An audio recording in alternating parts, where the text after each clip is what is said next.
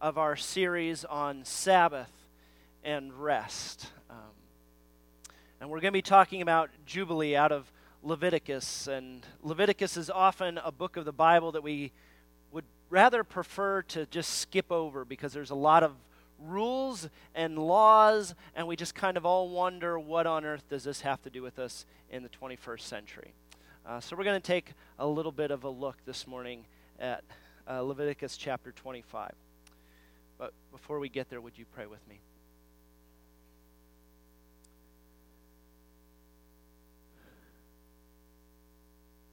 God, who invites us to rest, I pray that you would help us to now rest with your word and your spirit. Uh, that you would speak to us this morning through me or despite me. May the words of my mouth and the meditations of our hearts be pleasing to you. In Jesus' name, amen.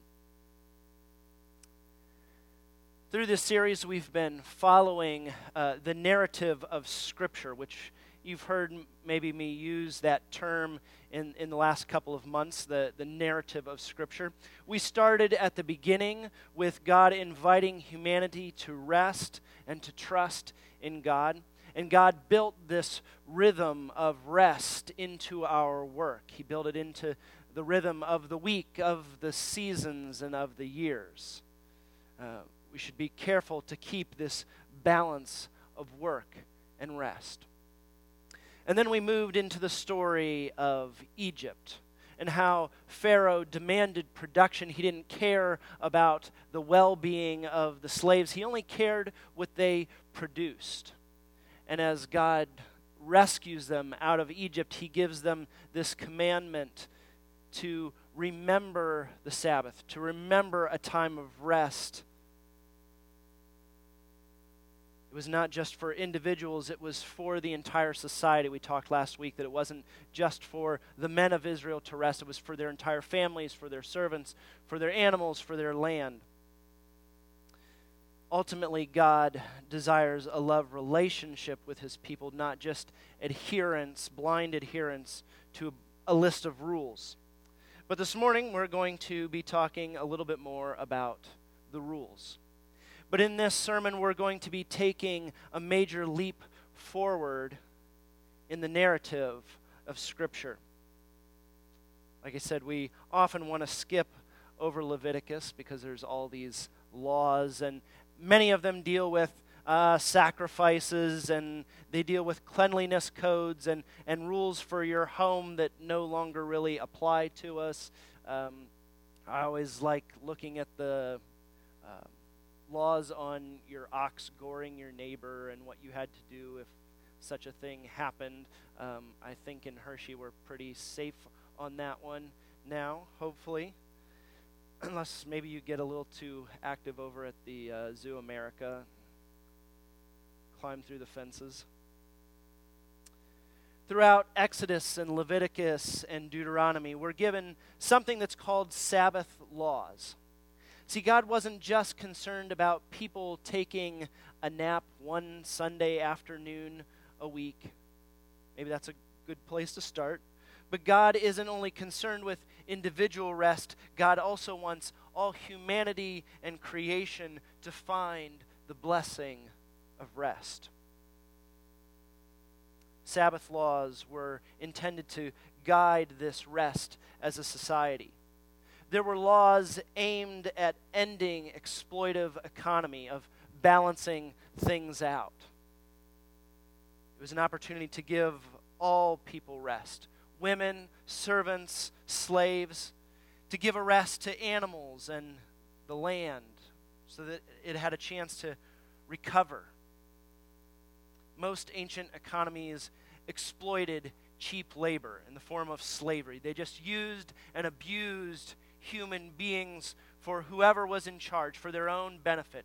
And they used and abused animals and land and resources maybe we hear an echo of this exploitive economy in our world today. Sabbath laws legalized economic justice for the people of God. So I'd like for us to look at Leviticus chapter 5. You can turn in your own Bible. The first seven verses here of Leviticus chapter 25 deal with a Sabbath rest. This was a rest that was intended for the people and the land every seven years. Uh, Leviticus chapter 25, starting at verse 3. It says, Six years you shall sow your field, and six years you shall prune your vineyard and gather in their yield. But in the seventh year there shall be a Sabbath of complete rest for the land, a Sabbath for the Lord. You shall not sow your field or prune your vineyard. Every seven years there was rest for the land. They weren't allowed to cultivate or work the land. They could eat what the land produced but they really uh, needed to trust and rest in God for that seventh year. And then in verse 8, we move into this peculiar practice called Jubilee. Let me just read verses 8 to 10, which we read a little bit of this morning. You shall count off seven weeks of years, seven times seven years, so that the period of seven weeks of, years gives 49 years. All that math, and then they celebrated in the 50th year. Then, verse 10 You shall hallow the fiftieth year, and you shall proclaim liberty throughout the land to all its inhabitants. You shall, it shall be a jubilee for you. You shall return every one of you to your property, and every one of you to your family. Agricultural work was supposed to cease. Debts and servants were released. Ancestral land is returned. It was rest and trust in God on a societal scale, not just for the individual, for, but for everyone, for the people of God to experience this time of rest together. It was also intended that the foreigners and people living in the people of Israel would also benefit from this rest. It was freedom to be enjoyed by everyone. It was a regularly scheduled interruption of poverty, slavery, and debt. It was intended so that the, the rich cannot keep exploiting the poor or the land. It had incredibly radical implications for the people of Israel. It marked them out as different, as separate. In some other cultures, ancient kings might also have something of this practice. When a king would uh, come to the throne, they might proclaim the release of slaves and they might proclaim the freedom of debt or uh, the forgiveness of debt. It was aimed at celebrating themselves. It was also aimed at kind of undercutting other uh, land holding wealthy people. Now that the, their debts and their uh, workforce was released, they didn't have the power that they had had before, and it so it kind of propped up the king. But in a society that has no king, God provides a regularly scheduled disruption of exploitive economics. So we see the Sabbath law every seven years, and we see the Jubilee every 50 years. Some scholars suggest that this idea of Jubilee was a utopian ideal that those leaving exile wish they could celebrate, wish they could have, and so they put it into the text. Others argue for a very early Israelite law that gets forgotten. And we see throughout the Old Testament a number of places where these laws just are forgotten or ignored. Regardless of where this comes into the text, there's little evidence that a full Jubilee was ever completely enacted. You see in your notes a, a, list of scriptures there, and I encourage you to, to flip to those during the week, maybe in, in review. Second Chronicles 36 21 talks about the land receiving a Sabbath that gets imposed when the people of Israel are forced into exile. And it says, now the land could enjoy its Sabbath, all the Sabbaths that had missed, all that rest that the land had missed because people didn't stop. Now that no one's there, the land can enjoy. Ezekiel 46 17, Isaiah 61 1 to 3 talk of the release of slaves. we do know that some kind of sabbatical year, that, that every seven year rest, was observed from time to time. Nehemiah 10:32 talks about the Sabbath rest. Uh, the book of First Maccabees, which comes between our Old Testament and our New Testament, uh, references a Sabbath year. The ancient Jewish historian Josephus talks about a Sabbath year being practiced. So we know that every seven years there was some kind of rest. But the Jubilee never found full expression in the lives of the people of Israel. It was intended to be a beautiful, culture shaping expression of freedom, of rest, of deliverance. Isaiah gives us a reference to this Jubilee, and we, we read this this morning as our call to worship. This Sabbath law and the Jubilee point us forward. Isaiah still has visions of celebrating this Jubilee. Isaiah talks about a suffering servant coming to deliver God's people. Isaiah looks forward to the return from exile of God's people. In Isaiah 61, the prophet writes, The Spirit of the Lord is upon me, because the Lord has anointed me. He has sent me to bring good news to the oppressed, to bind up the brokenhearted to proclaim liberty to the captives and release to the prisoners, to proclaim the year of the Lord's favor. So Leviticus talks about what the Jubilee should look like. And years later, Isaiah still has visions of this freedom and release for the people of Israel, for everyone to enjoy rest in God. And here's where our story really leaps forward. It goes to Luke chapter 4. As Jesus enters the synagogue on the Sabbath, and as a rabbi, as a teacher, he gets up and a scroll is handed to him. But not just any scroll, it's the scroll of Isaiah. And Jesus turns to where it is written and he reads, The Spirit of the Lord is upon me, because he has anointed me to bring good news to the poor. He has sent me to proclaim release to the captives and recovery of sight to the blind, to let the oppressed go free, to proclaim the year of the Lord's favor. Jesus hands the scroll back, and he takes his seat, and he says, This scripture is fulfilled in your hearing. It's Jubilee. And Jesus is coming to proclaim release to the captives and recovery of sight for the blind. It's freedom for slaves, it's forgiveness of debt. It's both freedom for slaves to men and slaves to sin. It's forgiveness of debt, of money, and sins. And it's not just for the Jews this time. See, Jesus goes on in that scripture in Luke chapter 4, and he tells them some stories of times where God blessed and healed Gentiles. Jesus is uh, insinuating that this jubilee, this freedom, this deliverance, this healing is going to be for everyone. And the Jews that are listening to him suddenly turn on him. They don't like what they're hearing. See, it's bigger than Leviticus, it's bigger than Isaiah ever imagined.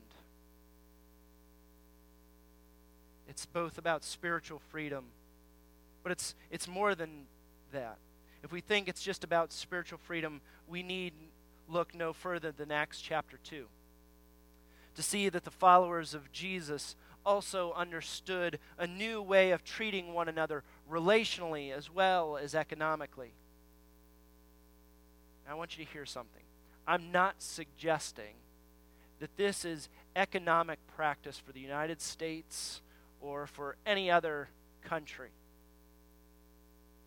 It's maybe not how countries of this world should run their economic systems. But I am suggesting that the people whose king is Jesus should live in a way that is different and peculiar from the world around us. And so, what does it look like for Jubilee, for the practice of rest and freedom to continue to be a part of the church today? See, I don't think our culture is going back to blue laws. I don't think we're going to start have those back on the books. We probably won't convince uh, sports teams and other events to stop hosting weekend long tournaments and activities. But the people of the kingdom of God should look and act differently. Here's some imperfect examples. Chick fil A and Hobby Lobby are closed on Sunday. They do that in part because of their conviction of rest on Sunday. Companies aren't perfect things, but it brings this idea of rest and freedom, of the proclamation of good news. It brings it into the conversation that our culture is having. And maybe even us. Uh, when I've been traveling, I'm driving down the highway and I'm looking for somewhere to eat. Uh, this happened to us coming back from uh, annual conference, and we wanted somewhere good to eat, and there was a Chick fil A, but it was Sunday. But it made me stop and think. And I wonder what it does for other people who just love their food and they could take or leave their ethics. Do they stop and think, why are they closed one day a week when all the other fast food places are open all the time. How can we be peculiar in our practice of rest? You know, some of our youth families are involved in sports tournaments and activities that happen over the weekend. Sometimes they can't be here to worship with us on Sundays. But you know, some of those parents stop before sporting events start Sunday morning. And they might get together with other parents, other youth, other athletes who are followers of Jesus, and they pray together. They might open the Word together. They come together in a very different and peculiar act of worship, of rest. How might we as the church support and increase that peculiar witness to the world? You know, we also have families swamped with activities during the week. Twice a month from October to April, here at Spring Creek, we have meals and church activities for children and youth. How could we use these evenings to bless families with rest and freedom, to give opportunities for us to worship and pray together. You know, we also all make daily economic decisions, which can be opportunities to provide freedom and rest or can further exploit those who are on the fringes of society. How can we proclaim good news to those on the margins of society. This morning I was uh, just quickly scrolling through my Facebook, and uh, there's this feed into my Facebook, this group called the Babylon Bee, and it posts kind of satirical Christian humor. And sometimes it's really funny, and sometimes it just kind of hits you. With sometimes um, some of our hypocrisy. And it was uh, this genuinely fake news thing about uh, a restaurant owner giving his waitresses a pep talk before they served on Sunday because they knew that the people coming in wouldn't be tipping well. It was meant to be ironic, satirical, But if we go out, many of us do on Sundays, are we providing rest? Are we proclaiming good news? Are we supporting those that are forced to work on Sunday? In the book Jesus for President, Shane Claiborne and Chris Haw contend that Jesus conquers the world through fascination, through being different, through being peculiar. See, the people of Israel were different for keeping a rhythm of rest. And that rhythm of rest included one day a week, it included every seven years. It was meant to include every 50 years of having regularly scheduled interruptions of injustice. Jesus inaugurated the kingdom of God by proclaiming release of captives and freedom for the oppressed. The church in Acts 2 lives in radical hospitality and mutual support of one another. And Paul writes in Romans 12 Do not be conformed to this world, but be transformed by the renewing of your minds. See, church, we are called to live a different kind of life, to act in peculiar and strange ways that other people in the world say, why are they doing that? Why are they caring about people in that way? What do they have? Who do they know that I don't? Maybe Jubilee was a utopian ideal, impossible of ever being fully realized maybe a day of rest, regular and communal, were just for the Israelites living in simpler times. Or maybe these were intended as pointers inviting us to find rest in Jesus. Maybe they were invitations to a radically different life in Jesus that proclaims good news release to captives, recovery of sight, and the year of the Lord's favor. Amen. I invite you to turn in your blue hymnal to number 344 and stand in body or spirit as we sing, I will sing of my Redeemer.